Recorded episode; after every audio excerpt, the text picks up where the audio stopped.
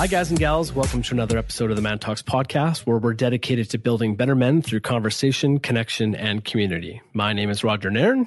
And I'm Connor Beaton. This podcast brings together the best thought leaders, teachers, and extraordinary individuals to teach and mentor you on how to be a top performer in life, love, and business.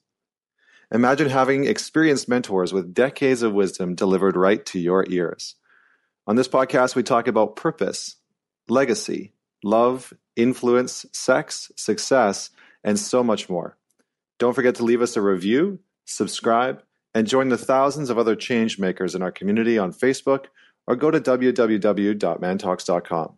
So let's bring on today's guest, Genpo Roshi. Dennis Paul Merzel, also known as Genpo Roshi, is a Zen priest, a teacher in both Soto and Rinzai schools of Zen Buddhism, abbot of Kanzeon since nineteen eighty-eight, and creator of the Big Mind process in nineteen ninety-nine. From his initial awakening in nineteen seventy-one, his purpose and his passion have remained the same, to assist others realize their true nature and to continuously deepen his own practice, as well as assisting others in carefully reflecting on this life and clarifying the way.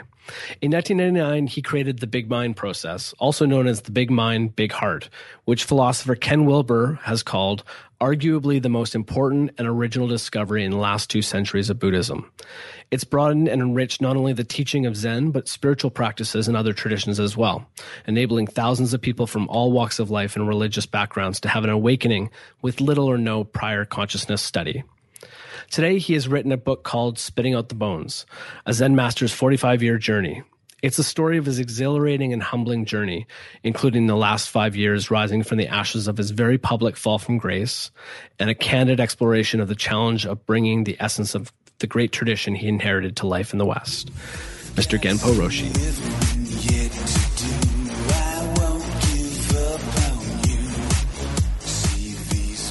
Hi, Roshi. Welcome to the Man Talks podcast. Thank you so much for joining us. Oh, I'm so happy to be with you. Uh, it's really a pleasure. Excellent. Well, we, we're really excited to to talk about your life story and and and talk about the book that um, is telling this life story. But before we get started, we always like to ask our guests if they can share with us a defining moment. Now, would you have something that you'd be able to share with us? Yes, uh, there are several, but I'll go back to the earliest one that started this whole Uh, trip on the way, or this whole journey of the way, was back in February of nineteen seventy-one. And I was in a relationship, and I was having a difficult time in the relationship, feeling imprisoned and confined and so forth. And I went out to the desert with two friends, and I had a spontaneous awakening while they were off hiking. And in this awakening, I became one with the cosmos, one with everything. And it was so profound, it transformed my entire life from that moment on. It's never been the same uh, since. It got me pursuing how to help others awaken or have a, a realization of what this life is. And also, uh, I became a Zen student at that moment uh, and started uh, pursuing Zen and sitting meditation. Wonderful, wonderful. It's, I mean, it's quite the journey. I've read some of your work, and and I'm really excited to have you on, on the call today. But I'm just uh, hoping that you can give our listeners a little bit more background into, you know, what, what you do and on, on a day-to-day basis, and and you know what it must be like to practice Zen and, and Buddhism. And so, if you can just give them a, a little bit of an overview. Well, you know, at this point in my life, Uh, what I love to do is I sit or meditate during the middle of the night. Usually whenever I wake up, it can be anywhere from, say, twelve, one a m until five or six. And I'll sit for a couple of hours very comfortably in a chair, no longer in a full or half lotus position on the floor. Uh, but I plant my legs firmly on the floor and back straight but not stiff. And I relax, and I have no preference or judgment of my sitting, whether awake or asleep, aware or unaware, uh, attentive or inattentive. And I just completely relax down to a cellular level, actually, where I'm not chasing anything. I'm not seeking anything. There, there's no goal. There's no aim. Am I sitting? I'm not trying to do anything, but just sit there and really enjoy just being totally present and relax, relaxing. And it has a profound effect on me, which is I've never been happier in my entire life than these last couple of years. Just joyful. And of course, Buddhism is all about becoming happy and suffering less. But I spent the first forty years, from nineteen seventy-one until two thousand eleven, where I was studying in a more traditional and teaching in a more traditional Zen way, uh, very monastic. Uh, I had a Zen center uh, here in Salt Lake City. I had previous to that in Oregon and Maine and in Europe. And established the Kanzeon International Sangha, which Sangha means community, of well over thousands of people throughout the world. You know, I have something like sixteen successors in Zen. And then in nineteen ninety-nine, I established the Big Mind process, which, you know, of course, uh, if anybody looks it up, has been claimed to be one of the most profound uh, or upayas, skillful means of helping people awaken, uh, ever discovered. And so I practiced until two thousand eleven in a very traditional way. Then I had what I call my great fall, which has been probably the greatest challenge and gift of my entire life, is I spent the past five and a half years self-reflecting and going much deeper into what created my own unfaithfulness to my wife, cause for my own downfall. And I think that if I hadn't had this fall, I wouldn't Well, of course, I wouldn't be where I am today, but I wouldn't be as happy and as fulfilled as I am today. It's like the whole journey to the top of the mountain uh, is filled with challenges, and there's rewards and there's wonderfulness. But what I found is, at least in my own case, my own ego became inflated with all the success. Uh, you know, I was having rooms full of four hundred, five hundred people at a time when I would give a workshop, or even in, uh, in the Netherlands, once a year I would hold a retreat, and there would be four hundred, five hundred people attending these retreats for ten days, which is kind of phenomenal. And all this success, I didn't realize it, but it caused me to become somewhat inebriated or drunk in the power and success I was finding. And if I had had twenty twenty hindsight beforehand, I would have known I was I was heading for a great fall. And I kind of knew it. I kind of felt that something was going to pull the plug or pop the bubble. You know, it was like my balloon became quite inflated, and it just took a pinprick and popped the whole thing. And what I found was that the ego inflation didn't bring happiness. It actually brought stress and burden with all the success and trying to keep it all up. You know, uh, I was bringing in large sums of donations because of the work I was doing. One of them was called the five five fifties, where five people would come for five days and they'd each donate a sum of fifty thousand dollars to our getting the word out and our um, bringing Big Mind out into the world. And I discovered Big Mind in nineteen ninety-nine. And this process really allowed people to have not only an initial awakening, very spontaneous and very quickly, but also not only to move on a level of where they were having experience, but also on a more profound level where they were actually moving ahead in their life and their practice in uh, a very healthy way. So that all popped in January two thousand eleven. And what I saw was the ego doesn't bring real happiness. You feel good, or at least I did, about all the success and the way I could empower others. But The failure or the fall brought personal happiness and joy and humility to some extent, because I saw myself as a failure, uh, and I saw myself as inflated, and I started to work on deeper issues I call shadows in myself, and came to terms with parts of myself I never would have looked at or come to terms with as long as I was on the rise, as long as I was expanding and uh, being so successful. So it's actually been a great thing. It's like when someone has cancer and you say, well, how was the cancer? Well, I wouldn't trade it for anything. I'm so glad I went through it, but I wouldn't want to do it again. uh, you know, I wouldn't want to go through this again ever. You know, but it's really changed my whole way of being.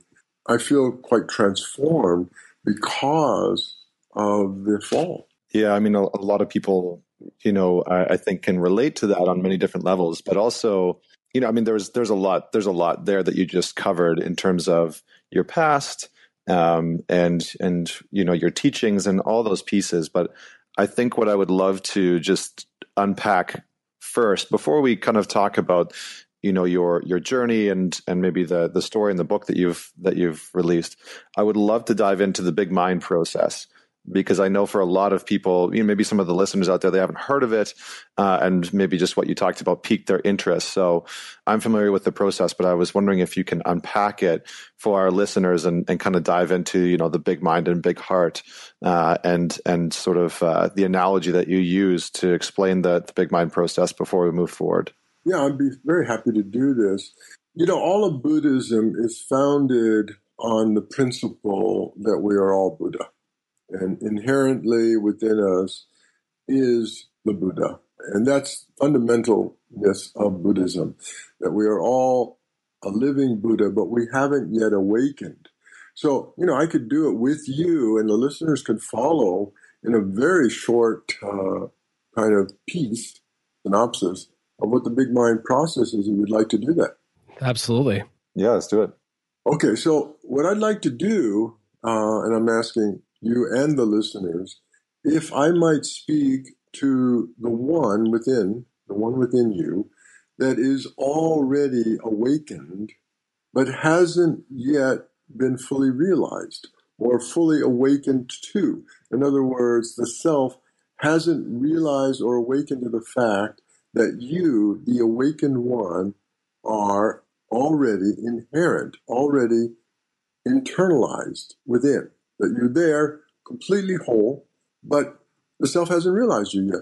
So if you would allow me to speak to the awakened one that has not yet been awakened to. So all you have to do is repeat that. I am the awakened one, but he or she hasn't awakened to me yet.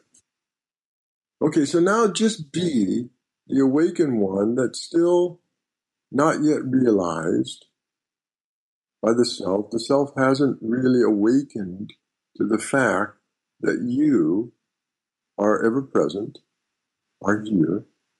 And I would like you just to tell me what you're experiencing, even though you're not fully realized yet, what it's like as the awakened one to know, for the self to know you're here, and that you have an ability to speak to me as the awakened one. I definitely experience uh, a presence in like different parts of my body in terms of like an awareness. Absolutely. Yeah. Um, so almost like a, uh, you know, in, in, in my, in my chest, I guess. And yeah, I, I have, a, I have an experience of ex- experiencing myself in different parts of my body, opposed to just my mind. I, f- I feel it in the front of my sort of forehead. Okay. So look and see how you manifest in and through the self that you're here, but he hasn't yet awakened to the fact that you're present. He hasn't yet, or she, for our listeners, hasn't yet realized that you're present. How do you manifest? As in, how do we bring it forward? Yeah. I mean, you're not yet known. Mm. Completely. I mean, I, maybe the self has realized you, I don't know, uh, over time. But you're certainly not fully realized. You're certainly not fully awakened. So how do you manifest? How do you come out when you're not yet acknowledged, when you're not yet realized? Mm, presence and continuing to come back to the the sensation or the, the awareness of that. Okay. I guess I, I'm, I'm just uh, I'm just Look and see. pulling that out. Is there any any yearning on your part or on his part, the self's part? I would I would say more. Uh, I would say more like space for self uh, in terms of like more inner reflection and, and meditation, uh-huh. and more more connection to the peace that's that's already there. Good. What would be really nice for you? What would you appreciate from the self? What would you want from the self? That's a good question. I feel like potentially, I think what what a, what arose there was uh, a deeper sense of of wholeness. I'm not too sure if that yeah. explains anything, but it does. It does. It means a lot. What else would you appreciate from the self? Would you appreciate the self to acknowledge you? Would you appreciate the self to realize that you're here? Mm. Yeah, for acknowledgement and also uh, not just acknowledgement of presence or being here, but acknowledgement for the gifts and the and the work. Beautiful. What what are those gifts that you offer, and especially if you were fully realized, fully awakened to? Uh, the gift of bringing people together in a in a space, the gift of communication. Beautiful. Keep going. Mm-hmm. Gift of connection. Yes. Yeah. What is that connection? I mean, you used the beautiful word connection. What is that connection? From your perspective, not from his, not from the self, but from your perspective, what is this connection you're referring to? And the gift to self, but also the, the gift of connection, like connection to other people, to really see other people. Uh-huh. Okay, let's imagine now that you're fully acknowledged, that you're fully embodied, that you're fully empowered as the awakened one by the self. Just imagine what that's like. Just imagine. Visualize. If you were empowered, fully awakened, fully embodied by him, mm-hmm. what's it like? What do you experience? I feel like a, a deeper level of acceptance, of self-acceptance, and also more willingness to give freely. Yes. And yes. Uh-huh. Yeah, more willingness to be even more open with other people, but also maybe not from a space of needing anything in return from them. Very good. Not looking for something in return, just giving. Mm-hmm. Very well. Keep going. Also coming from a space of just a deeper understanding of a sense of purpose. Right. Yeah, a, a letting go of, of just the the constant questioning. There's sort okay. of less less of a need for the questioning and the doubt. Very good. Yeah. Very good. Now I'm going to ask the self to fully own, embody, and empower you, not as a visualization, but that you're fully owned, embodied, and empowered as the awakened one. And so I'm going to ask you to shift now to the one who is fully owned, embodied, and empowered. Make a mental, even a physical shift where you're sitting. And now you are the fully awakened one, owned, embodied, and empowered to be the awakened one. And just see what that's like. So you are the fully awakened one, owned, embodied, and empowered to be who you are. Uh, yeah, I, so I am the fully awakened one. I am the fully awakened one. Owned, embodied, and empowered. Owned, embodied, and empowered. To be who I am. To okay. be who I am. Now just sit with that for a moment. Just be with it. What what it's like for himself to completely acknowledge and embody you as the awakened one. Mm-hmm. There's a certain um, grounded strength to it, like a very calm strength. Right. Almost like settling the water in a in a pond where it's just like smooth. Yes. Yeah. And very, very centered in terms of from a physical standpoint, but also an emotional standpoint. What kinds of things are no longer there that were there before you were realized and owned and embodied for him, for the self? I'd say that there's less anxiety just yep. about general. There's a yeah. There's there's a quieting of the mind, so there's less anxiety or or nerves around details or things that need to be done or tasks. That's right. Keep going. Yeah. Less fear about outcomes. I tend to focus in on outcomes, and that seems to have dissipated quite a bit. Right. What else? Uh, letting go of judgment. I'd say that there's a lot less judgment there as well. Very good. What about preferences? Yeah, that seems to uh, shift quite a bit as well in terms of just uh, a relaxing of of preferences, if that makes sense. That's right. Okay, we're going to stop the exercise now. This was just to give our listeners uh, a sample, of course, of what it is. And why this works, I'll just go into a little explanation. So we've known for twenty-five hundred years that all of us are awakened, and yet we haven't realized it. And what the Buddha did twenty-five hundred years ago, he sat under the what's called the Bodhi tree, he sat under this beautiful tree for seven days, and on the morning of the eighth day, he glanced up and he saw the planet Venus. And he had a profound awakening where he realized he was the awakened one. And we are all that. And it's not like we are one of the awakened ones. The realization is, I am the awakened one. Because at that level, there is only one. And that one is the whole universe, the whole cosmos. So it's not like I'm one of the awakened ones. I am the awakened one. And he realized that. And he sat there for a very long time. I think it was forty-nine days longer, just trying his best to comprehend what had just happened.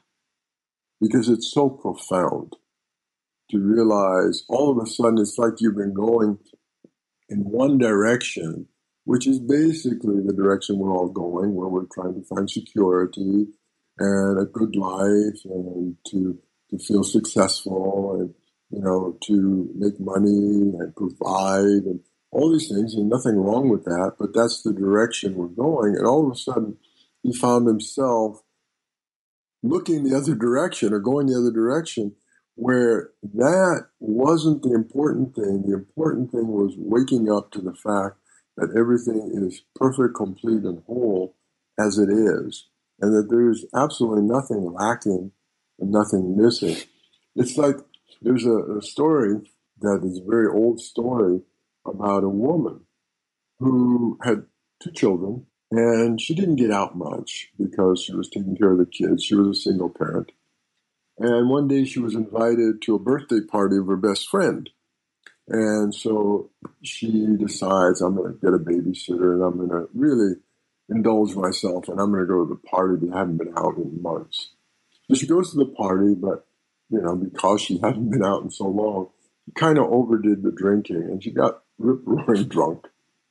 And she staggers home and she falls into bed and goes to sleep. And she wakes up the next morning.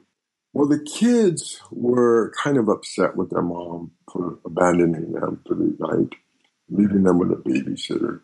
So they decided to play a trick on her, and they turned her vanity mirror around. So when she got up and she was staggering and kind of, you know, hungover, she goes and looks into her, her mirror, and she can't see her head. And she starts screaming, I lost my head, I lost my head. And she starts running all around the bedroom and the house looking for her head and crying, I cried, I lost my head, I lost my head, help me find it. And the kids are laughing and ignoring her, you know. And she runs out and she looks outside and she looks all over the yard. She can't find her head. So she goes back to the party and she demands from her best friend, help me find my head. I lost my head. I must have lost it here. I can't find it in my house. You know, I must have lost it at the party. And her friend says, wow, you're insane. You're crazy. And you haven't lost your head. It's right there on your shoulders. No, no, no, I've lost my head. And so finally, her friend ties her to a chair with some rope and says, you haven't lost anything. You're going to kill yourself. You're going to hurt yourself running around like this. You're, you're, you're insane. And she keeps telling her, you haven't lost it. You haven't lost it. But this woman doesn't believe her because with her own eyes, she saw that she was missing her head. So finally, the friend slaps her really well across the face. She grabs her head and she cries out, you've hurt my head. You've hurt my head. And then she realizes, I have my head, I have my head. And then she's all elated. She's just so happy and joyful she had found her head. And she's screaming, I found my head, I found my head. You know, and the, the friend says, oh my God, you're still insane. And she leaves her tied up for some time until she finally calms down and relaxes. And she's over this feeling like she has found her head and that this is really such a profound thing. And she calms down enough. Eventually, the friend lets her go home. She goes home. And at first, she's all excited that she had found her head. And she tries to talk her, her family and friends, uh, neighbors, into looking for their head. You know, that this is so profound. If you think you're missing it, you've got to find it. And so, so such a great thing. And then she realized how stupid this is. And eventually she just calms completely down and just goes back to being a great mom and taking care of her kids and doing the everyday chores. And all of this was just kind of a, a great memory of an experience she had at one time of the delusion that she had lost her head and then the delusion that she had found her head. And now she could just live her life at peace and very happy and very joyful. And this story is actually told by the Buddha twenty-five hundred years ago in the Lotus Sutra. And it's analogy of what we go through when and if we realize something is missing or something is lacking in our life and we feel caught and chained and we don't realize that we ourselves have the key to that chain. We go through this process of searching and seeking for enlightenment or self-realization, whatever we call it, for peace, for liberation, for joy. And eventually we have some kind of realization or awakening to the fact that what we just did, that the awakened one is there, always has been there, it's never been missing. The awakened one is well intact uh, within us. And we realize, oh my God, I just didn't realize it was there. But first we have to realize it's missing. So the story is we have to lose our head in order to find our head and to find true happiness and peace. And I can imagine that that was what you went through when you had your, when you had your, um, your sort of, your great fall, like you, you, you called it. Did you, uh, how do I word this? Did you know, did you know that you were going through challenges at that time, or was it all sort of mindless and and just a part of your experience? And and I'm curious what. Well, I knew, of course, uh, many things. One was I knew what I was doing, and I right. knew that uh, there would be a consequences. I knew that, and I actually knew that I was going to have some kind of fall, and I even knew the month. Uh, but I didn't put it all together exactly how it was going to come about. But I did know. And it was almost like my unconscious intelligence or unconscious wisdom actually was very, very the architect or the creator of the whole thing. Very much. And, and I do believe that one of the things we realize is that we are the architect of our own life. There's nothing happening where we're victims. There's mm. nothing happening to us. We're creating every moment. It's called karma, of course. Right. We're creating every moment. It's just we're not conscious or aware of it. we say in Zen we can only be conscious of maybe twenty-five or thirty percent of what we're creating. A good seventy to seventy-five percent of what we're creating is like a, an iceberg under the sea, uh, and we're not conscious of it. So I was aware of what I was doing, of course. I was aware that something was going to pop. Uh, and in a way, I was riding the wave and riding the high. And but there was a lot of pressure. You know, we were, I was bringing in, and our organization was bringing in a lot of money to disseminate the Big Mind out there to the world. We were making all these movies and videos that, to help. And it all cost a lot of money. And we were bringing in a lot of money, and we were spending a lot of money. And it was a lot of pressure on me because even though I had a big support behind me and a great foundation, still it was all dependent on my showing up and my doing the work. It was a tremendous burden and pressure that I was aware of to some extent. You know, you get used to a heavy burden. You know, it's just like you put on weight little by little. You don't realize you're carrying an extra twenty pounds or thirty pounds. You just carry it. You lose that weight, you know, oh my God, I feel free. And that's what it was like. It was like I was building up more and more weight. And it's interesting, it was also going along with my body. I was building up more and more weight. And all of a sudden, it was all gone in a flash, in a moment. And of course, there was a, a great stress with the loss. You know, we all fear loss. And when we do lose, there there is a sense Uh, a kind of death ex- experience. I really felt like uh, I died in January two thousand eleven. There was a, a rebirth over the next five and a half years that allowed me to re-examine myself, my motives, my drives, what I was doing, and which I have. And I realized there's certain things that I don't want again. Like I don't want to big again. I don't want to grow like I was where thousands of people and so forth. I just want to work with those who want to work with me, stay simple, have a simple life. I've actually moved back to where this whole trip started for me in uh, Long Beach, California. I left Long Beach June or July of nineteen seventy-one after my experience in February of seventy-one. I left where I had spent the Well, in the L A, Long Beach area, I spent the first forty years of my life. At that point, I spent twenty-six years there. And uh, I left Long Beach, and this July, I returned to Long Beach forty-five years later. I feel like I've come full circle. And I love being back where I hated being there when I left. I found it overcrowded and, and yeah, just difficult to continue to live there.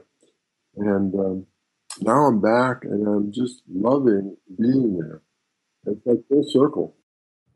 Excellent. So, so Roshi, the, the title of your book is called "Spitting Out the Bones: A Zen Master's forty-five year Journey." Now, this whole idea of spitting out the bones, I believe, comes from a, a quote by Zen master Taizan Maezumi, who says that you have to swallow the whole fish and then spit out the bones. But what does that what does that mean to you, and and what can we learn from that analogy?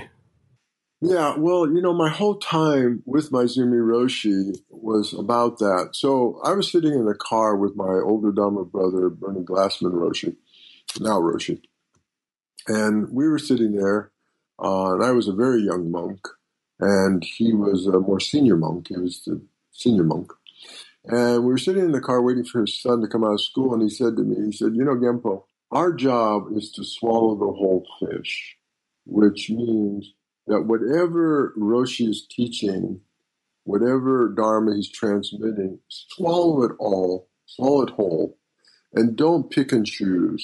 Don't say, oh, this is worth, you know, learning and this is not, this is worth taking in, this is not. If you sit there and pick and choose, then you're not going to really receive the whole teaching. You've got to empty your, your glass, let's say, or your container completely, and free the, the glass so that you get under the tap so you can be filled by the teaching. And you can't take some and ignore others. And then he said, then we spend the rest of our life spitting out the bones. And he heard that from Maezumi Roshi many, many times, and he was transmitting that teaching to me. And so it became, you know, I spent twenty-four years with Maezumi Roshi, and that became my teaching: swallow the whole fish, take it all, and then I can spend the rest of my life, which he died, you know, he passed away in nineteen ninety-five, putting out what is not of value, what is not uh, important, the parts that are maybe less essential and more superficial.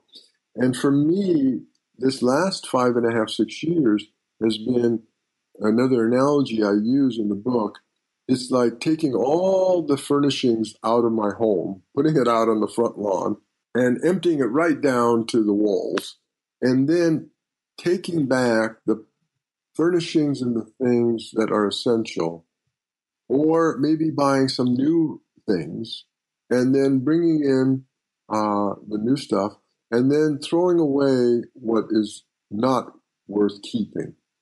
And that's what I've kind of done. I took it right down to the bare bones, in other words, what the practice of Zen is. Uh, right down, I even threw out Zen meditation for a while. About a year, I hardly sat. I sat maybe a half hour a day. And threw it all out, all the forms, all the rituals, everything that I considered at one point to be Zen. And then, little by little, since two thousand eleven, been taking things back in. So even the way I teach meditation is different than the way I taught it for the first forty years. It's much more relaxed and comfortable. The key words to me are relaxed and natural.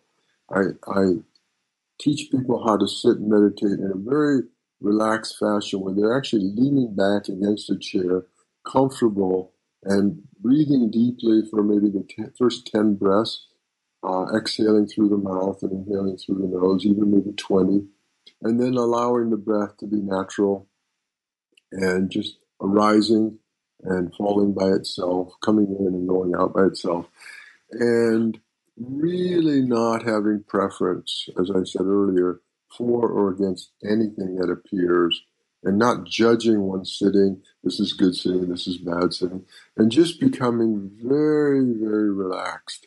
And as I said earlier, right down to a cellular level. And this is not the way I taught it the first forty years. It was uh, a much uh, more Japanese style. So everything I threw out, and now I've taken back what I consider the essentials. And the three essentials for me are meditation. And I still teach koan practice, which means these questions and riddles that we cannot answer with the rational, analytical, dualistic mind. We must transcend the dualistic mind, go beyond, and yet eventually embrace the dualistic mind, both the non-dual and the dual, from the, what I call the apex of the triangle, where we embrace both corners, dual and non-dual, self and, and other, and transcend them, go beyond them. So we're not stuck in a dualistic perspective or either in a non-dual perspective. And Buddhism is called neti-neti, neither this nor that perspective. And so it's it's been one of refreshing the Zen practice that I, I teach. Wonderful. Well, so much to unpack there um, and so much to unpack within your book. And unfortunately, you know, we only have a, a limited amount of time on on the podcast in order to get into some of these areas. And obviously, you know, f- finding finding Zen and finding this this type of meditation doesn't always happen uh, in in a, such a short amount of time. But I'm wondering if you can maybe give our listeners insight into some simple things that they can take away in order to meditate. Because I think one of the biggest pieces, and, and, and in order to start on this journey, right? Because I think, you know, from our listeners, we have a pretty wide fan base of people that do meditate half an hour to an hour a day. And then we have other people who want to get into meditation and, and they they see the benefits of this. They understand the benefits of it. But there's that block of, I just can't meditate. I just don't know how to meditate. And I think that, you know, your resources really dive into this in a in a really great way. But if you could give, you know, the the amateur and the the sort of more studious practitioner in this field some insight as to how to deepen their practice, what would you say? Well, one is I would suggest if anybody is having trouble sleeping at night, then I would say, and this is what I do personally, I wouldn't suggest if I didn't do it myself, is get up, put on some clothes, I put on some sweats, sit down in a chair, and just sit there, following your breath, relax without holding a preference, sit in the voice of non-preference and non-judgment, and just sit there. If you fall asleep, that's great, because that's what you're supposed to be doing at that hour, in the middle of the night. And if you don't fall asleep, just continue to just watch your breath and be your breath and sit there and have no preference whether you do fall asleep or you stay awake, whether you're attentive or inattentive, whether you're meditating or not meditating. Just sit there, eyes closed, very relaxed. If you fall asleep, great, you know, and then get back into bed uh, or stay there. Sometimes I'll sit that way for two hours, and most of the time I'm not asleep, but occasionally I do fall asleep. And it's like a thin line between awake and asleep, alive or dead. It's like I'm I feel conscious, I seem conscious, but I'm also possibly asleep in a conscious way. So that's one good way, because of course you should be sleeping in the middle of the night, so there's no wrong. When you go into a Zen center or a monastery, you're admonished not to fall asleep. And so everybody's sitting there trying not to fall asleep, and they're fighting sleep all the time. With this way of doing it on your own at night, there's no one sitting there admonishing you for sleeping. In fact, it's great to fall asleep because you weren't able to sleep. So that's one thing I would say. The most important thing is don't make anything right, because the moment you make a right way to sit, a correct way to sit, you're bringing in the opposite. There's a wrong one. And the moment there's a wrong way, we're going to find the wrong way. We're just naturally always inclined to find what we're doing wrong and being judgmental about ourselves and critical of ourselves. So don't make anything right or wrong. Just sit there. Whatever happens, allow it to happen. And just don't judge any uh, thoughts that come up, any sensations. If you have to itch or scratch, scratch your itch, whatever. But just sit there, relaxed and comfortably. That's that's one important thing that I think I can say. We also have many, many D V Ds. I think we have seven volumes that we spent a lot of money and effort on creating that would help our listeners, and they're very inexpensive now. Uh, they used to be much more expensive. And they can order them from Big Mind dot org. Uh, and there's enough material there that can bring one quite far in their meditation practice. And the other thing is to give up the idea of meditating uh, and just think of it more as sitting.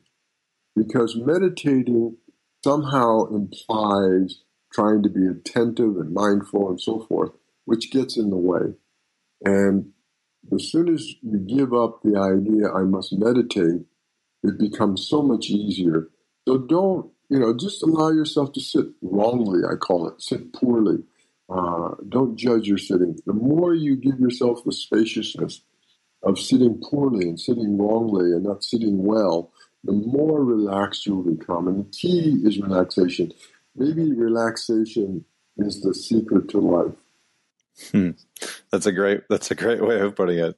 And then, you know, just to, just to start to wrap things up, I mean, we have a couple more questions, but I'm, I'm curious for myself, and I think for some of the other listeners as well, um, you know, along your journey, and you, you talk about this openly, which I think is fantastic, but, you know, as somebody myself who struggled with infidelity in the past, and I think that it's, you know, a, a pretty big thing that's, you know, a lot of guys sort of struggle with or um, have faced at some point in their life. And there's a lot of shame that comes along with it. And whether it's, you know, whether it's infidelity or whether it's uh, drinking or drugs or gambling or whatever, there, there seems to be these issues that pop up in our life that, that, you know, as men, we often don't talk about because it's sort of seen as a, as a failure or whatever that, that may be. And it brings up a lot of shame. Um, but I'm I'm curious as to how you worked through that with the infidelity and and then what the lessons were on the other side for you, because I think that there's a lot of value in that. Absolutely. I would say this. for me, the most important thing, it actually came my, from my ex-wife. Uh, she said to me, you know, we were on very good terms now. She said to me, have you ever looked at the one who's innocent? And I said, oh, yeah, yeah, yeah. I've talked to the vulnerable, innocent child many times. But then I sat that night and I said to myself, let me speak to the one who's innocent. And the moment I did that, I realized I have no right to be innocent. I am not innocent by any means. And so I saw it was very disowned. Uh, and now I'm talking in a lingo that our readers or listeners may not understand, but it can follow if they read the book and, and so on. So I said, okay, so I'm the one innocent, but I'm very disowned. And Genpo does not understand that I'm even here or know that I'm here. So I went through a process of looking at the one who's innocent, and I owned, embodied, and empowered the one who's innocent, and that allowed me to look over there at Genpo and say, well, he's not so innocent. In fact, he's done a lot of things in his life, and that's why he's feeling all this shame and guilt and so on. And then I switched roles, and I went to the opposite of the one who's innocent. And I just said that. Okay, let me speak to the opposite of the one who's innocent, the one who's not innocent. And that was very powerful because I was able to own the one who's not innocent, the one who's guilty, and take full responsibility for actions and reactions, for cause and effect that I had created in my life, and own that I am the architect of it all, that I am the creator of all my karma.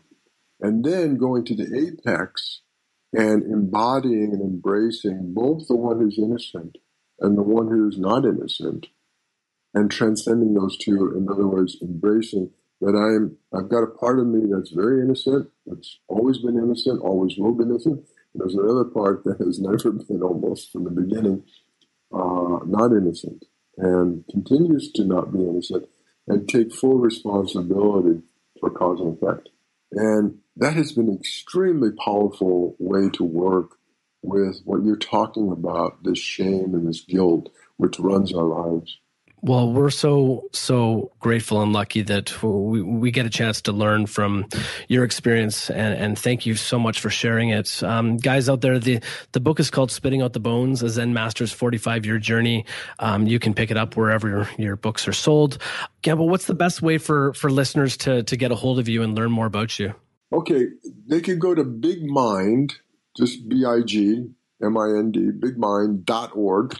They can also order the book there, and they can find out my schedule.